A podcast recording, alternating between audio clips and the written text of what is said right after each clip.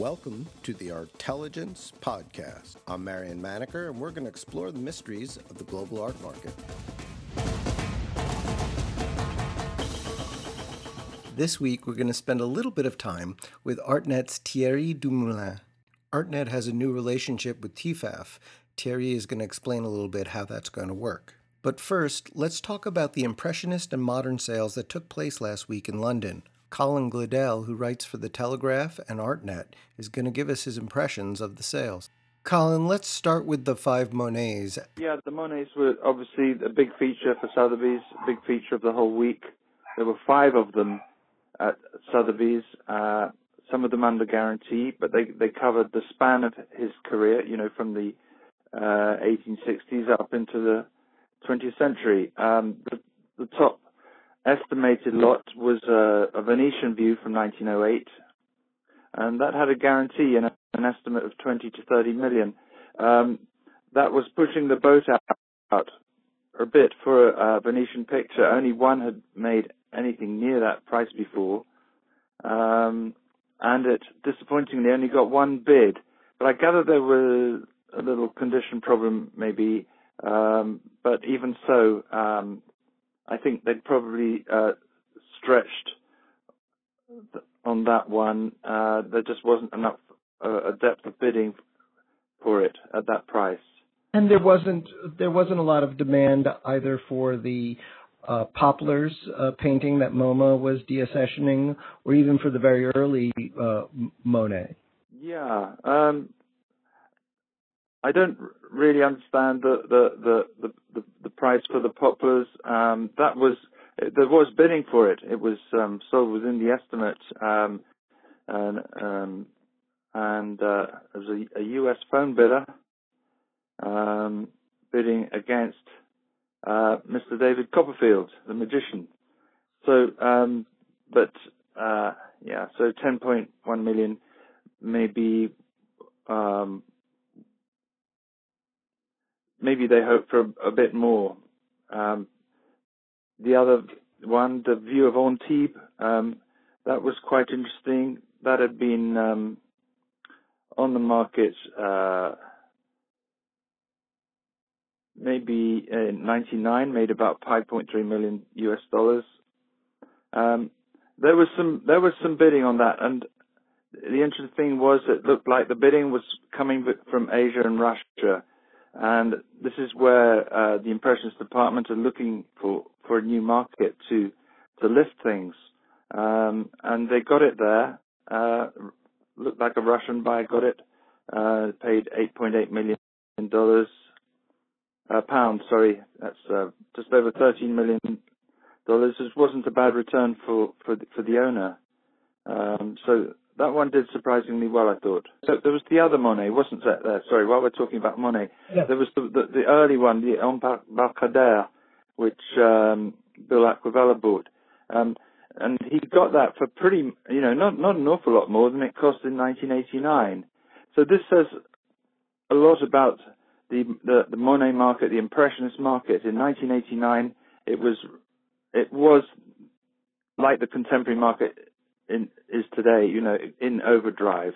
Um, that painting made 11, 11 million dollars, sold to a Japanese buyer, and um, it's now come back onto the market and hasn't made an awful lot more since then.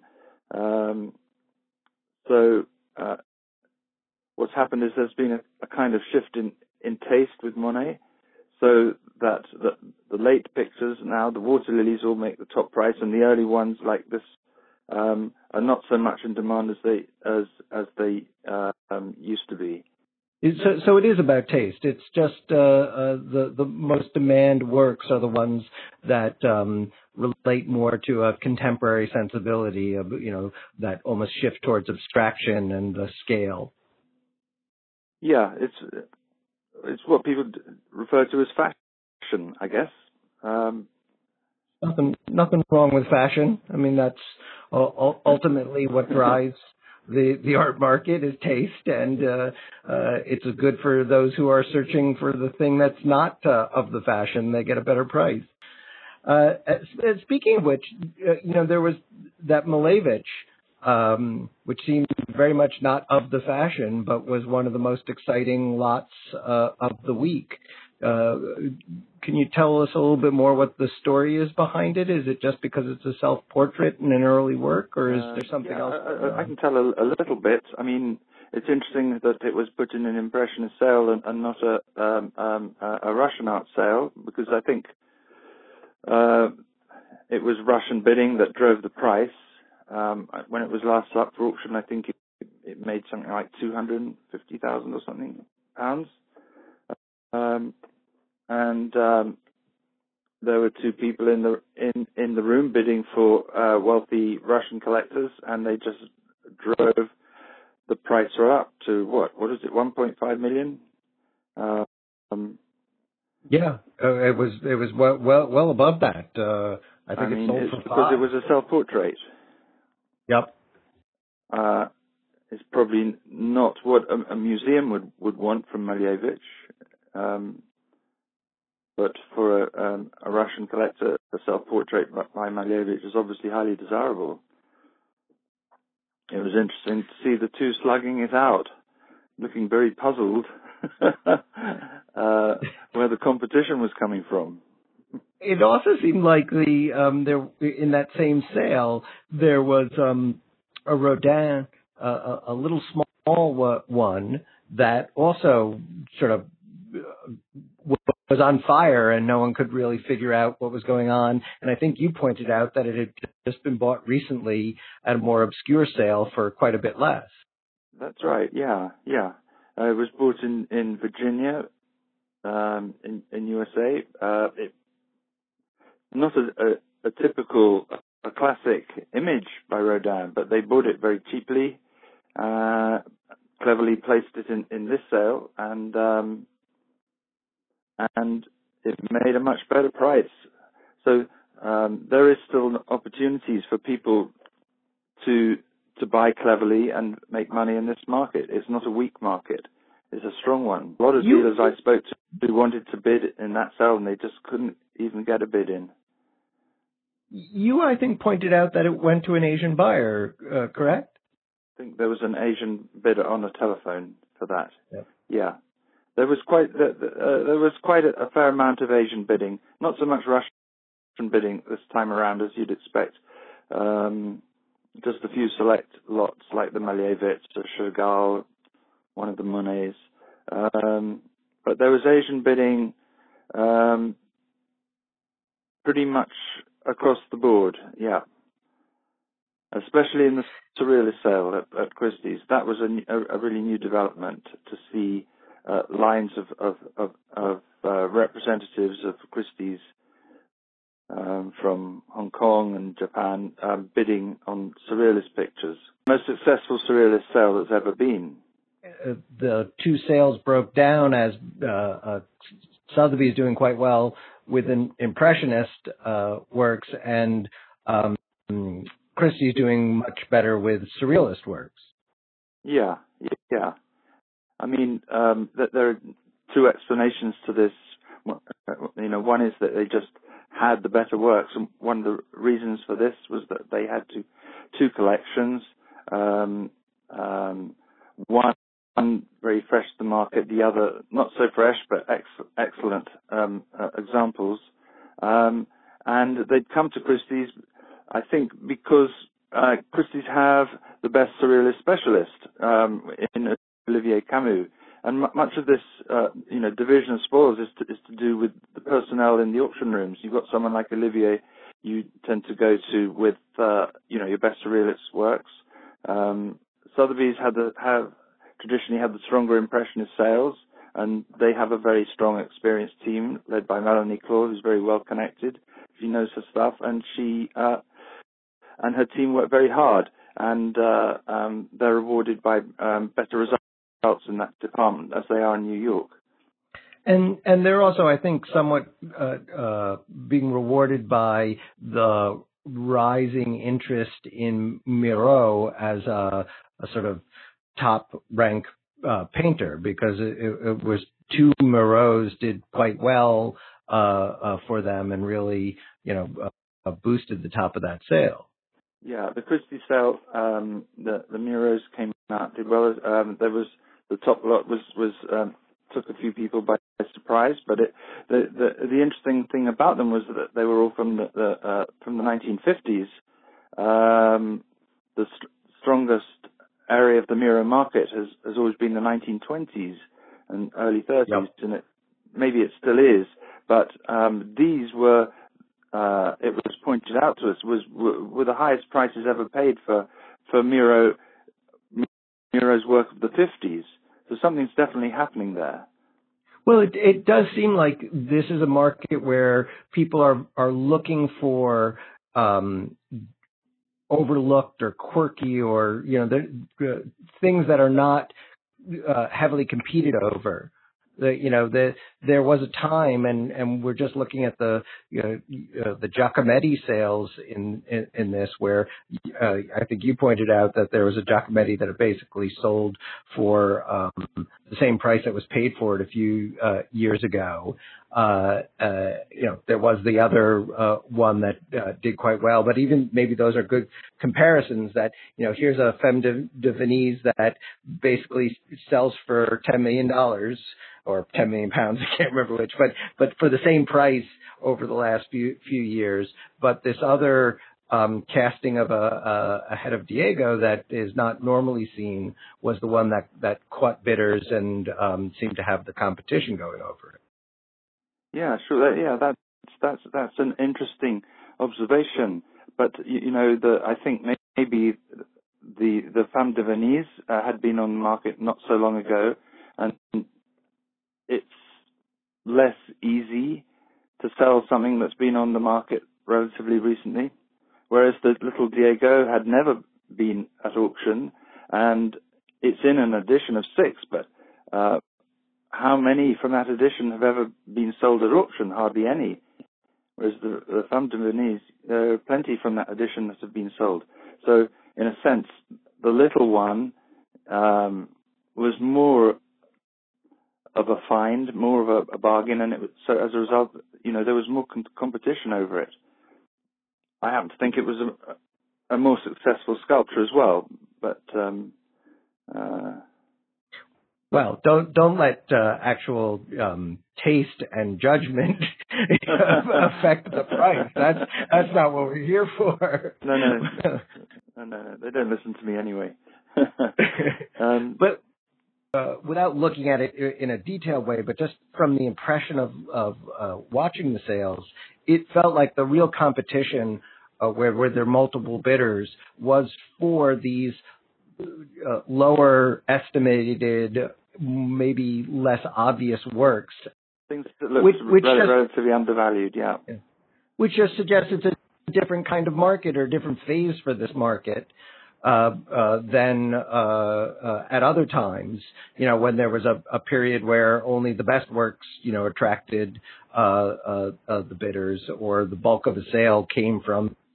Yeah, you're absolutely right. Marion, you're really right, because if you look at the results of the day sales too, I mean, 85% selling, um, all everything within estimates. It's um, you know, you're not getting crazy prices, but you, you, the demand is there and it's very widespread. They said 52 countries bidding in a day sale at, at one of the sale rooms, and and that's almost the same as it is for a contemporary uh, sale.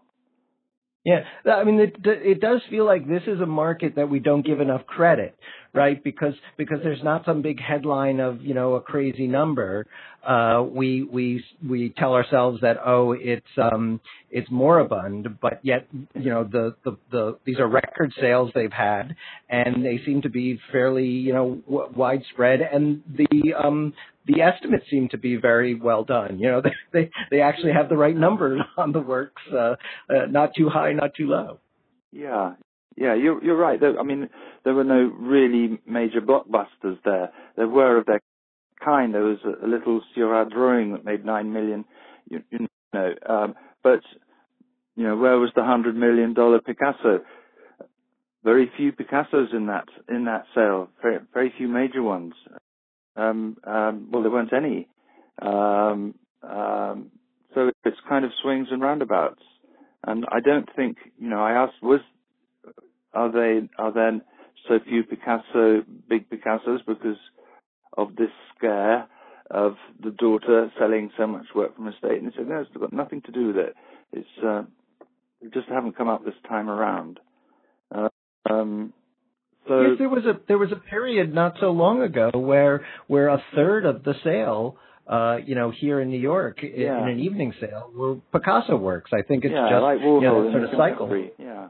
Exactly. Um, so you know these sales, um, are, um, Marion, are, are uh, amongst the highest ever f- for London. Um, I think the sale rate, the sale through rate, was what was really impressive.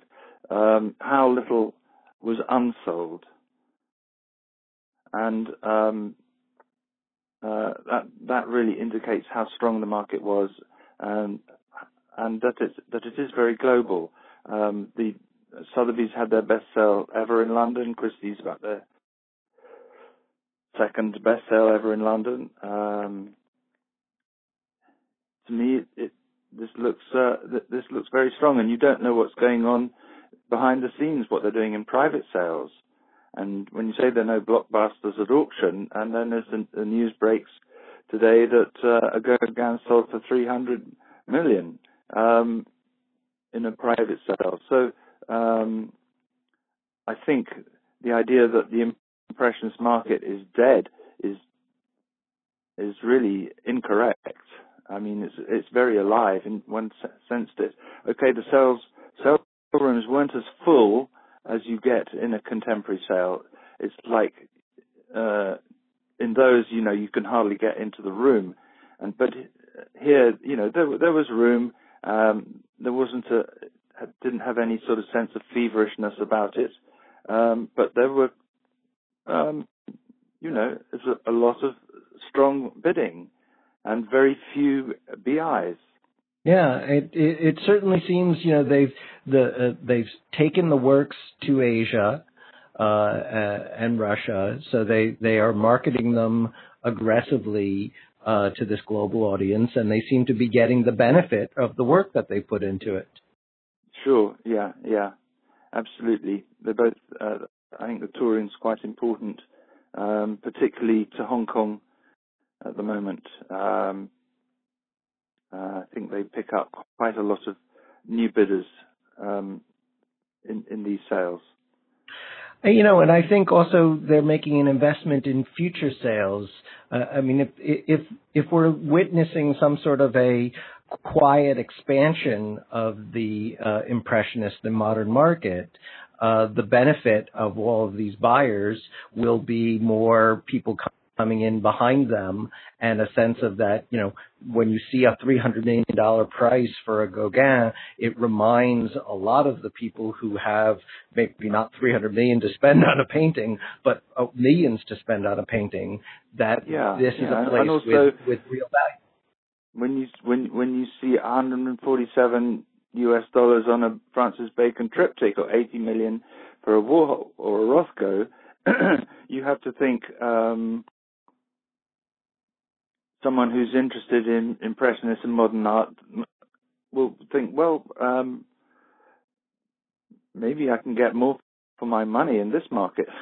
well, uh, Colin, I, I know you have to go, and I know you have a very busy week next week ahead of you. So uh, thank you for taking the time with me. Hey, it's a, it's a pleasure, Marion. Keep up the good work. Now let's talk to Thierry Dumoulin, the director of marketing at ArtNet, about their new partnership with TEFAF. Terry, are these new pages only going to be available during the art fair? Yes. Well, the idea is uh, for this site, for this destination, to live for long after the uh, long after the fair. So it's up already. So what is it now? A few weeks before the three weeks before the uh, the fair, but uh, the site will be up for one year. And who knows? Obviously, we're hoping that uh, uh, we will be uh, renewing that partnership with them next year. But for now, uh, the site is up already and will be up for a whole year. And galleries will be able to continue to list the artworks that they have at the fair, but also if they want to list new artworks after that. That said, uh, uh, one of the great aspects of this is that uh, if you're looking for something in particular, a particular kind of artwork or particular uh, particular artist, we make it very easy for you to find that gallery or that artist. But what the site also does is it puts all the artworks and the exhibitors and the fairs in in context. So you don't just have the uh, the listing of the galleries and all that, but you also get uh, access, for instance, to tickets. You can buy tickets from there. You can buy, you can look at the floor plan and various other things. And uh, another important part is the editorial content that we are going to feature. And that has started already. We've got several articles that have been written by our team from from Artnet News, of course. Uh, one of them is the perspective of uh, uh, Hervé Aaron, from from France on what to expect uh, at TEFAF 2015. We've got our own perspective, uh, and we even published, I think, this morning or yesterday, an article from Simon de Pury on on his take on uh, on TEFAF and why it continues to be such such an important fair. And will there be live coverage uh, of the fair itself? There will be plenty of live coverage of the of the fair itself. You know, we have a global uh, global team of editorial writers, and uh, we'll have writers from Germany and from the UK actually in uh, in Maastricht. Uh, going to the, the fair, I think we'll have three writers actually covering the uh, the fair, uh, starting obviously on the, uh, the, the VIP preview day and going on through the through the fair.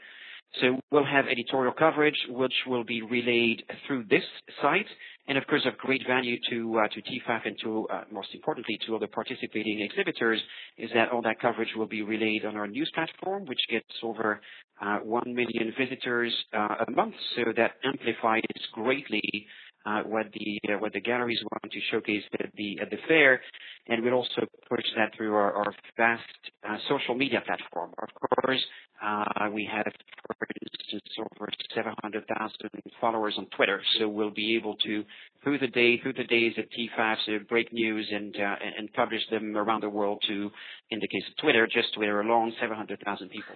And are these um, uh, uh, galleries uh, new to the gallery platform? I mean, you you you have run for many years at uh, ArtNet a gallery network. It's it's somewhat uh, disappeared in public consciousness, but it certainly hasn't gone away as a business for you. Are these these mostly galleries who are previously participated, or are they uh, new to the program? It's a, it's a combination of both. The gallery network continues to be certainly one of the uh, the flagship products of uh, of ArtNet. It continues to be the biggest of its uh, the biggest of its kind uh, ever since it was launched in uh, in 1995 and to the day. It's still the the biggest platform. And the uh this uh mix of galleries, of course, not every gallery that exhibits at at TEFAF is already a gallery member, but but they will all be able to uh, participate in this platform, whether or not they're members of uh, of the ArtNet Gallery Network. And I would estimate that about probably about 25 to 30 percent of those uh, galleries were already members of uh, of ArtNet, so they were already taking advantage of our gallery network. So, so does this mark sort of a, a renewed focus or revival of the gallery network as sort of part of the ArtNet strategy? Uh, well, I would disagree a little bit with your with your perspective in a way that uh, certainly to us it's never lost its uh, its priority. Obviously, we were uh, the pioneer in this field, uh, just like we were the pioneers in the field of the uh, of the price database. So it is true that this product has been around for a long time. In fact, it's going to celebrate its 10th anniversary this year. Uh, but it remains a very, very important part of the uh, of the suite of services that we uh, that we provide, right? Because that is what I believe really makes ArtNet unique. It's the combination of our various lines of business. So you have the price database, that was sort of the, the foundation of the business, and then the gallery network that was built on top of that in, uh, and started in 95. Then, of course, the auctions platform that was added to that in 2008, and uh, we're about to celebrate in a few weeks the first anniversary of our uh, news platform. So the gallery network is an essential part of that suite of, services. So what, I think we've managed to pull off is the, convergence of content and e-commerce. We've created the one destination, the only one you need to go to, certainly in my mind, where collectors, dealers, if you're an artist or anybody else, you can find not just gallery and auction inventory, but also the price information, also the uh, the news that put all that in uh, in context. and each business segment reinforces the others. So if you're a gallery and you're a member of our of our platform, uh, some of the, the benefits you get happen organically, where we get so much traffic for to our news platform, for instance, as I said, over 1 million visitors a month. Uh, as those people come to the news platform, they then also browse the site and they discover some of the uh, artworks uh, that are made available by uh, by the galleries. But we also very proactively behind the scenes going to connect the dots between what we see in one segment of the business and another. So we look at what people look up in the uh, the searches they do in the, the price database, for instance, and we're able to inform them if they're looking for a particular kind of work or a particular artist. We're able to connect the dots for them and point them in the direction of uh, the galleries that are on our platform and that have works available by that particular artist that they're looking at in one of those uh, one of those products. Yeah, I, I think what I was trying to say is it just hasn't been uh, the uh, something that has been the focus of publicity uh, or an emphasis, especially when there have been other uh, platforms uh, that have debuted in the last few years. It's not like you guys have pushed this out as an alternative to those, whether it's the VIP Art Fair or other platforms that have done something sort of similar to what you're doing or have been doing with the gallery platform for a decade, as you said. Right. I guess you might be right that it hasn't been our focus in terms of uh, in terms of publicity, but it certainly has continued to be one of our top focuses. Uh, I guess in terms of uh, making sure that the that the gallery network is really geared towards providing uh, traffic and leads for our for our gallery members, and we've continued to take a series of initiatives that help make that happen. Uh, for instance. Uh, we've completely redesigned the, the platform itself, right? So if you visit, if you go to artnet.com and you visit our gallery platform, you'll see a beautifully uh, redesigned sign, redesigned site, excuse me, with uh, you know, expanded functionality. It, it looks amazing. Uh, it, it, makes the, it sets the artworks in a beautiful, uh, beautiful context. So redesigning the website, for instance, was an important part of, of uh, us promoting the uh, uh, the gallery network, even if we don't necessarily publicize it as much as we as much as we should. But the reality continues to be that it's, I think it's our second uh, highest uh, revenue generating product. So it's a very successful uh, product and that platform is still today the biggest of its kind by far. We have more members than uh, than anybody else, and certainly more traffic and more visitors than uh, than anybody else. We have over 1.5 million visitors a month, over 2.3 million sessions, over 10 million page views a month, and all that is ultimately geared towards uh, generating uh, awareness and visibility and ultimately leads for the uh, for the galleries that are a member of the uh, of the platform. So it's certainly not that it that we, we thought of it as taking a step back in any way, uh, shape or form. And, and as I said, it's an essential component of sort of a virtuous cycle of offering more artworks on our platform through the galleries, through the auctions, which draws more collectors who of course come to our site also for the for the price database. And once you have more buyers, then you have more sellers who come on the uh, on the site as well. And the uh, the gallery network is certainly a very important part of that uh, of that chain. And will this uh, uh, first fair be the harbinger of other fairs, or is it you'll you'll see how things go with um, uh, with TEFAF before assessing? Yeah, absolutely. This is definitely uh, something that we're going to do again. So we're starting with uh, starting with TEFAF. So obviously one of the, the world's most respected and most important uh, fairs. Uh, but we already have another agreement in place uh, with uh, another very big and very major fair that will take place in the in the next few months. Sadly, I've got to uh, we'll make an official announcement on that in the uh, in the next few weeks. So I can't tell you just yet uh, who that is, but uh, this certainly isn't uh the last of its kind.